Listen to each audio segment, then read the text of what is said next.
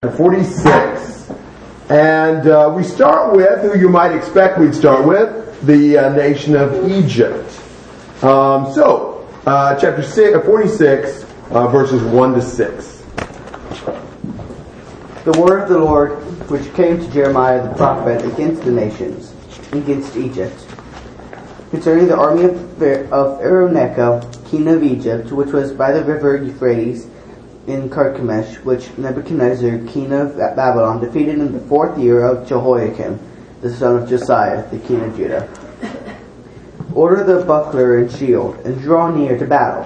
Harness the horses, and mount up, you horsemen. Stand forth with your helmets. Polish the spears. Put on the armor. Why have I seen them dismayed and turned back? The mighty ones are beaten down. They have speedily fled, and did not look back. For fear was all around, says the Lord. Do not let the swift flee away, nor let the mighty man escape.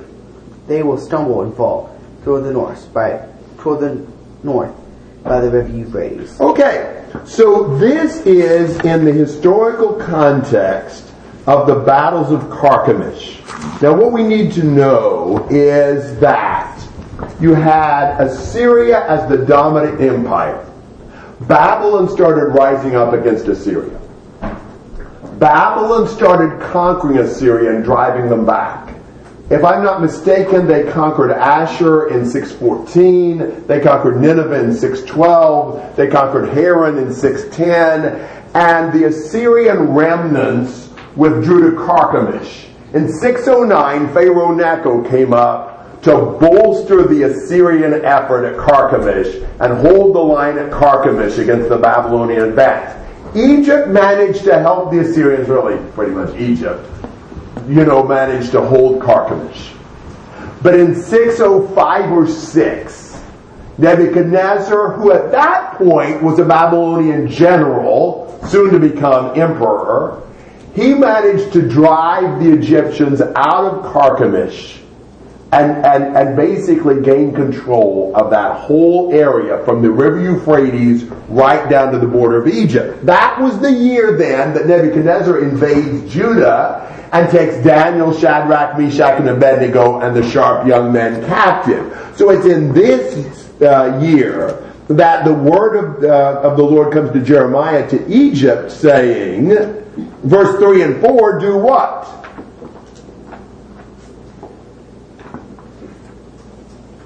What's God telling Egypt to do in 3 and 4? Prepare for battle. I mean, put up your dukes and fight like a man. You know, get the shield, the buckler, the horses, the steeds, the helmets, the spears, the scale armor, get it all together. Be well prepared. You know, you almost see a frenzy of uh, a flurry of preparation and, and make sure you're equipped and ready. And then what do you see in 5 and 6?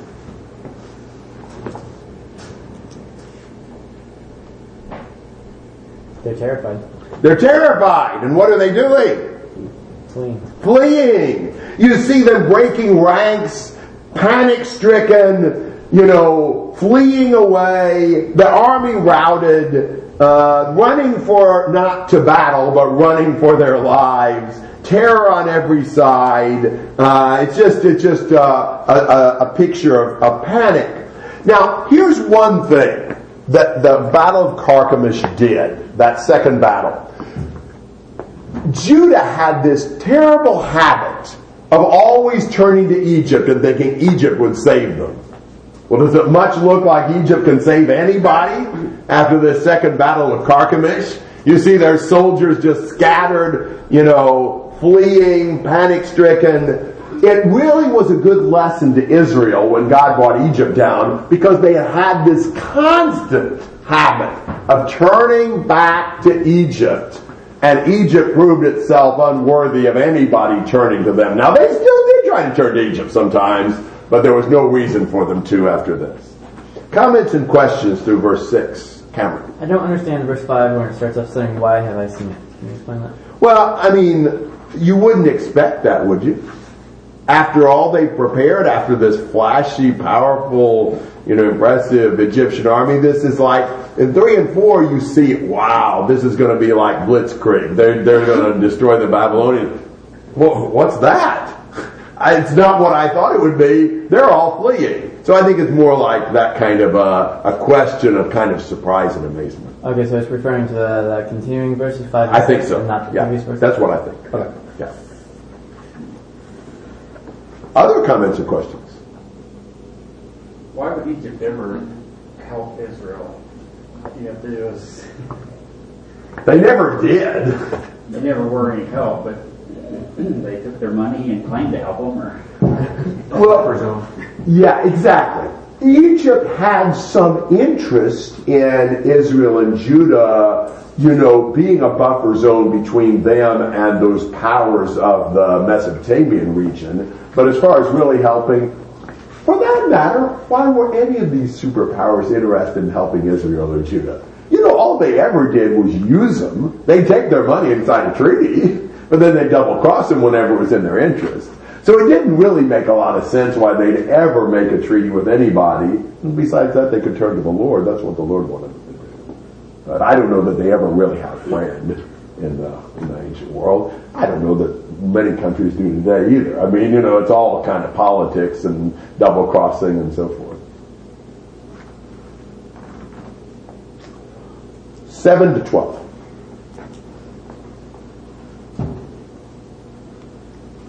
Who is this, rising like the Nile, like rivers whose waters surge? Egypt rises like the Nile, like uh, rivers whose uh, waters surge. He said, I will rise, I will cover the earth, I will destroy cities and their inhabitants, advance, O horses, and rage, O chariots. Let the warriors go out, men of Cush, and put, who handle the shield, men of Lud, skilled at handling the bow. That day is the day of the Lord, God of hosts, a day of vengeance to avenge himself on his foes. The sword shall devour and be sated, and drink its fill their blood. For the Lord God of hosts holds a sacrifice in the north uh, country by the river Euphrates. Go up to Gilead and take balm. O virgin uh, daughter of Egypt, in vain you have used many medicines. There is no healing for you. The nations have heard of your shame, for the earth and the earth is full of uh, your cry. For warriors have stumbled against uh, warrior; they have uh, fallen both together. Right. Now you remember the uh, most significant geographical feature of Egypt was the Nile River. And he's picturing Pharaoh uh, like the flooding of the Nile. Now you know how the Nile worked. I mean, like in the spring, you get the the snow melt from the south on the, those high mountains in the you know lower Egypt and below, and so you get the rains, and so what would happen with the Nile? It would flood. And that would both irrigate and it would bring, I don't know, from why my geography classes somehow or other, that to help the n- nutrition of the land and so forth. I don't quite know all that stuff. But anyhow, that was a big thing for Egypt and helped their crops and all that. So you'd have the over flooding Nile. Just, every, every spring, it would just rise up and, and flood out that uh, delta area. And so he's picturing Pharaoh like that. He's rising up like the Nile and he's seeing himself as just destroying everybody as the dominant power. You know, Pharaoh sees that he can just flood out the world and control it. You know, he's got this ambitious plan to, to conquer and to be the, the world emperor. And uh, what do you see in that attitude of Pharaoh? What's a good one word description of Pharaoh's attitude? Proud? Yeah. I mean, any, any king who thinks, hey, I'm just going to flood out all my enemies, I'm just going to conquer the world, a little bit of pride involved in that, don't you think? How does God usually handle pride? Clears it down. Yeah, God's not usually happy about that. So the next, we, this is kind of like snapshots. So we see the snapshot of Pharaoh thinking, I'm going to be like the Nile and just flood out everybody. And then the next snapshot, what do you see happening in 9 and 10?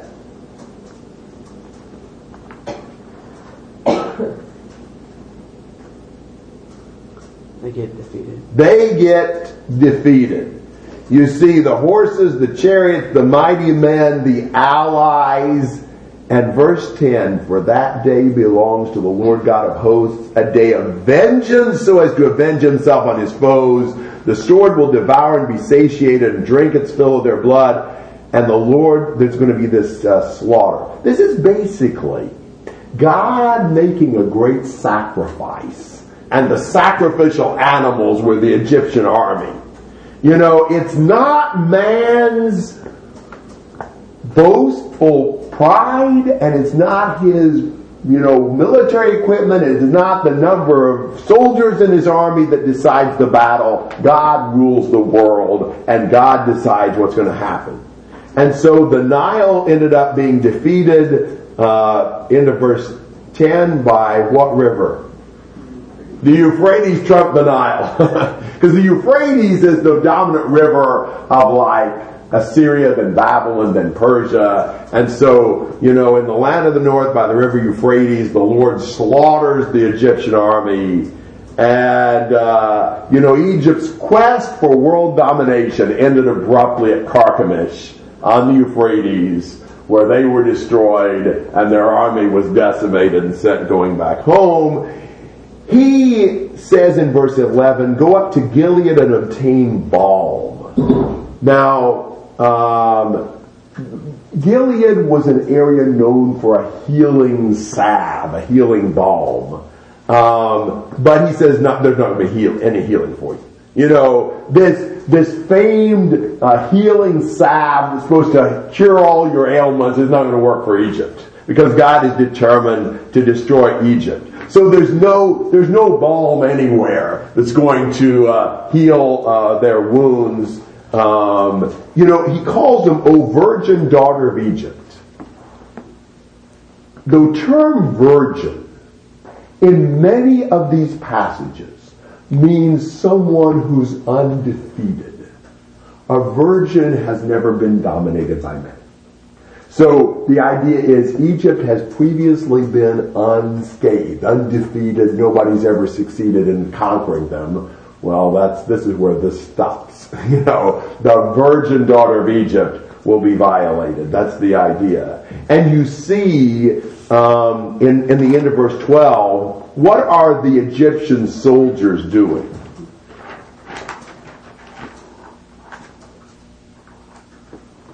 Stumbling over each other. Stumbling over each other, doing what, do you think? Fleeing. Fleeing!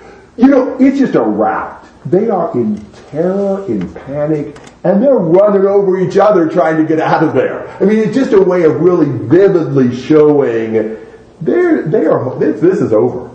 You know, they can't get out of there fast enough. You know, and what do you see in that? Superpower Egypt is no match for God. God has decided to bring them down, and it's going to be overwhelming destruction for Egypt. Comments or questions through 12? 13 to 19.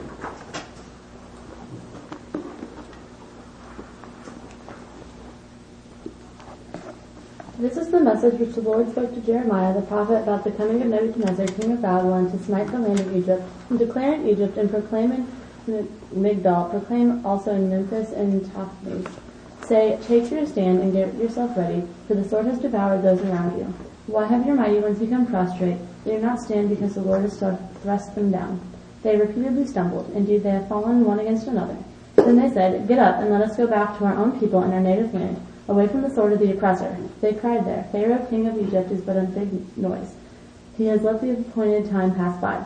As I live, declares the king, whose name is the Lord of hosts, surely one who shall come who looms up like Tabor among the mountains, or like Carmel by the sea. Make your baggage ready for exile, O daughter dwelling in Egypt, for Memphis will come down, will become a desolation, desolation. It will even be burned down and bereft of its inhabitants. Okay, so what do you see happening here? Well, in verse 13, Babylon smites the land of Egypt. You know, Babylon invades Egypt, brings Egypt down. Um, you know, it wasn't just Carchemish. Eventually Nebuchadnezzar is going to come and invade Egypt itself. Look at the place names. in verse 14, these are not places out in Carchemish. These are cities of Egypt. Nebuchadnezzar is going to come and invade Egypt. And he's saying, you better take your stand and get ready, verse 14. You know, in other words, Egypt's going to have to defend its home territory. And it's not going to be successful. So, so much for Pharaoh's plan to conquer the world. He's not going to be able to hold the, the, the country of Egypt. You know, you see these uh, mighty ones in verse 15 becoming prostrate. prostrate. Uh, they don't stand. Now, who are these mighty ones? Well, look at verse 16. They have repeatedly stumbled. Indeed, they've fallen one against another. Then they said, Get up, let us go back to our own people and our own native land away from the sword of the oppressor. Now, here's what I understand by that. If these mighty ones are saying, We're going to hightail it back home, then they're not Egyptians. These are mercenaries. These are soldiers that Pharaoh hired to help him defend his country. And when they see the handwriting on the wall, you know, hired soldiers, that works as long as you're winning. But hired soldiers, when they see that you're about to go up in smoke, who cares about the money? Get out of here and go back home. That's what you see. And look what they say about Pharaoh. Now these are the hired soldiers that have panicked in retreat. They cry there, Pharaoh, king of Egypt, is but a big noise. He's let the appointed time pass by. He's a noisy braggart who doesn't get anything done. They see Pharaoh as a blowhard. You know, he'll talk a lot, but he's really powerless. That's the opinion even of his own hired soldiers, hired from other countries, as they flee the destruction. So as I live, declares the King. Who's the King? Verse 18, the Lord of hosts. Surely one shall come who looms up like Tabor among the mountains, or like Carmel by the sea. Now, uh, some of these things, you just need to know some things. uh, anybody know anything about Mount Tabor? I, I have never, you know? Judges were, Barak went with Deborah defeat Sisera. Yes. Do you know anything about geographically and topographically Mount Tabor? I have never been to Israel.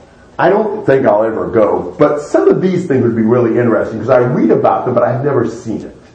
But Tabor was more or less, um, it wasn't in the coastal plain, but was it was closer to the coast than that that mountainous, uh, hilly spine of Israel. And it was kind of a dome-shaped mountain. It was kind of a, a rounded mountain, but it was, it was kind of on a plain or a, at least very, you know, rolling area. And so it just kind of rose up, you know, like a, a single mountain, not high mountain, but a single mountain in, in a low area. So it just kind of like you, you see mountains like that. You know, you see groups of, of hills, mountains, whatever, doesn't impress you as much as all of a sudden you're kind of out in the middle of nowhere. Suddenly there's this one big hill. You know, there's one mountain. So it just kind of, whoa, that's kind of weird because everything else is low. Mount Carmel. Do you know anything about topographically, uh, geographically about Mount Carmel? Yeah, it rose out of the sea. In fact, when, when, when people would be traveling the way of the sea north and south through Israel, they would have to jut to their right. Maybe, I guess depends on which direction you're going, doesn't it? Uh, if you're going north, jut to your right. Jut to the east to go east of Carmel. Because you couldn't keep going on the seashore. This mountain comes out of the sea. Kind of reminds you of Rio de Janeiro in uh, Brazil, where a mountain comes out of the sea. And uh, so, here's what he's saying. As I live, declares the King, whose name is the Lord of hosts, surely one shall come who looms up like Tabor among the mountains, or like Carmel by the sea. Both of these are very high mountains, just kind of imposing mountains out of a, a low place. I think he's talking about Nebuchadnezzar. Nebuchadnezzar is this dominating figure who's just going to rise up out of nowhere and dominate the landscape. So he says, Make your baggage ready for exile, O daughter dwelling in Egypt, for Memphis will become a desolation, and so forth and so on. So he's saying Egypt will be exiled. This looming mountain whose name is Nebuchadnezzar, is going to invade and destroy Egypt. Comments and questions? Interesting that verse 14, the three cities there, Migdol, Memphis, Tahpanhes, those were the places that the Jews fled in chapter 44. Good point. Yeah, thank you for that. hmm So, this is a prophecy long before they fled there. But yeah, I mean, the very places the Jews thought they could seek refuge in, they should have listened to Jeremiah earlier, shouldn't they?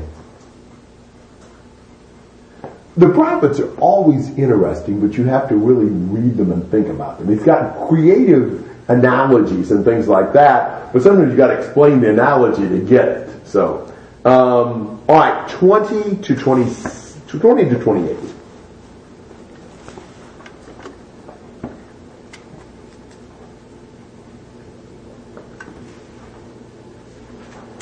Egypt was a pretty heifer, but a horsefly is coming from the north. It is coming.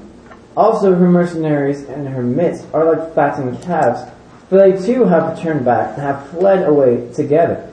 They did not stand on their ground, for the day of calamity has come upon them, the time of their punishment. Its sound, its sound moves along like a serpent, for they move on like an army and come to her as woodcutters with axes. They have cut down her forest, says the Lord. Surely it will be no more, and it will no more be found, even though they are now more numerous than locusts and are without number. The daughter of Egypt has been put to shame, given over to the power of the people of the north. The Lord of hosts, the God of Israel, says, Behold, I am going to punish Amon of Thebes, and Pharaoh and Egypt along with her gods and her kings, even Pharaoh and those who trust in him. I shall give them over to the power of those who are seeking their lives, even into the hand of Nebuchadnezzar, king of Babylon, and into the hand of his officers. Afterwards, however, it will be inhabited as in the days of old, declares the Lord. But as for you, O Jacob, my servant, do not fear, nor be dismayed, O Israel. For I see, I am going to save you from afar, and your descendants from the land of their captivity. When Jacob will return and be undisturbed, and secure with no one making him tremble. O Jacob, my servant, do not fear, declares the Lord, for I am with you. For I will make a full end of all the nations where I have driven you, yet I will not make a full end of you. But I will correct you properly, and by no means leave you unpunished. Okay. Well, this is interesting too. What does he describe Egypt as in verse 20? Pretty heifer. Well, what do you think? A pretty heifer. Now, a heifer is a what?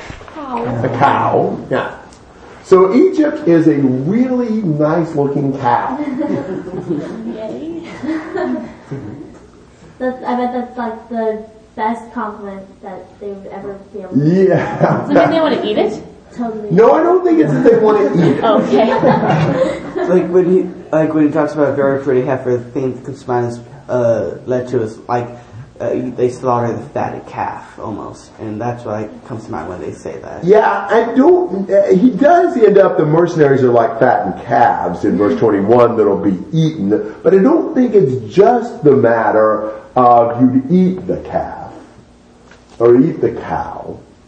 But we've been looking. What kind of imagery have we been having here mostly? Yeah, but, but what's what imagery about what? Up till here, it's been mostly images related to what kinds of stuff. Landscape. Yeah, that. You're not Is it aware like it. a farmer, you know, when they see their cows and they're fat and healthy and they're beautiful to them. They are beautiful, but we've been using military images, battle images. So, um, how valuable is a nice, pretty fat cow in a war? But food, yeah, yeah, I can see that. But it'll get, like, if they were to use it for, flu- for food, then it would basically just get slaughtered. Right. If you're thinking about, and what kind of animals do you want to use in battle? Elephants. Elephants, boy, those were big in certain periods of time. They were. But probably more in more broad periods of time you use what? Horses, steeds and stallions and things like that. I mean, I don't know. Are You're going to be able to ride that heifer into battle? Slowly but surely. Maybe she'd waddle in. the, the, the cow could bring in the wooden horse. Yeah, yeah. A Trojan horse, yeah. Yeah, maybe so. I mean, the thing of it is, she's attractive. She looks cool in a parade, but she's not much in battle. You know, I think that's the idea. Egypt's got herself all dolled up. Maybe she's stylish. You know, she looks good. She's, she's got all these really nice looking troops. They're all in really nicely pressed, colorful uniforms. And, you know, it's kind of a put down. I mean, do you want to say to a guy, you look like a really pretty pal? yeah. You are, you know, if you, if, if somebody actually, without teasing you, said to a guy, you look so cute. How many guys really want to look cute in that way? Now, sometimes we use cute a little differently. But, you know, guys would a lot rather be kind of, uh, you know, manly, you know, maybe, maybe, uh, maybe they're, maybe their, yeah, maybe their clothes are not so stylish and they, they haven't got all the jewelry and all the lace and frills and all that. Guys don't usually matter about that. You know, you like to be tough.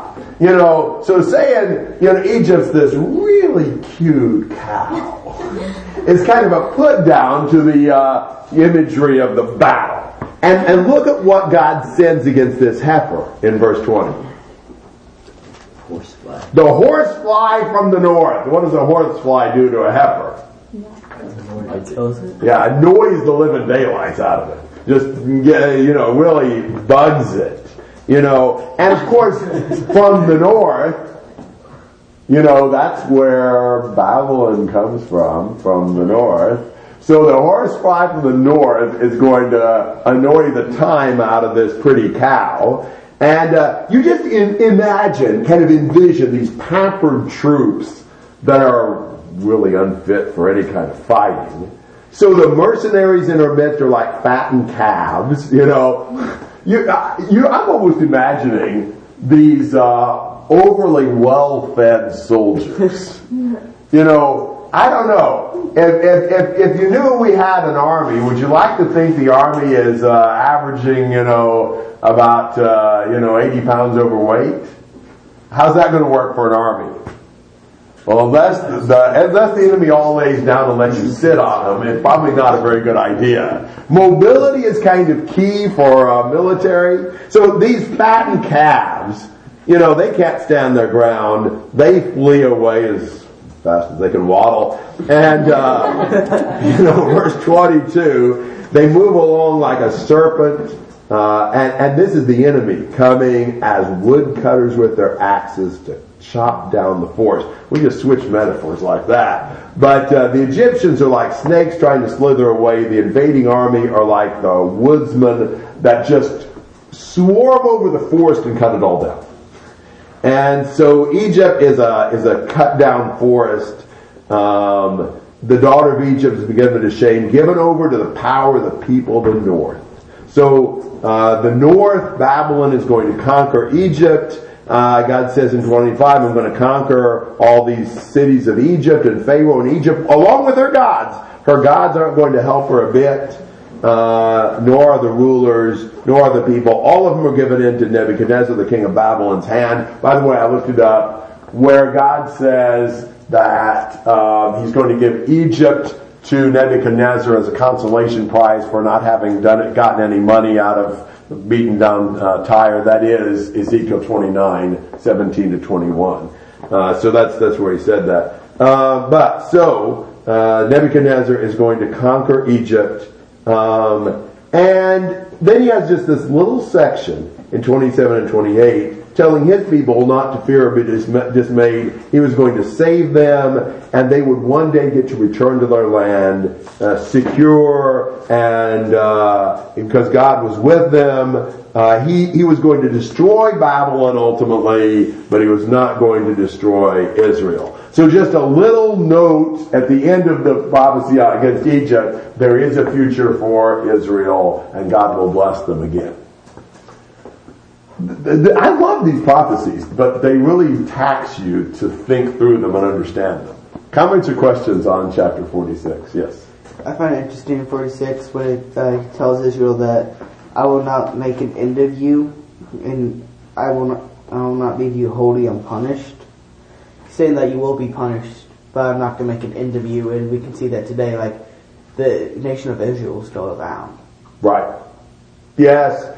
Uh, and the Jews even before Israel became back a nation.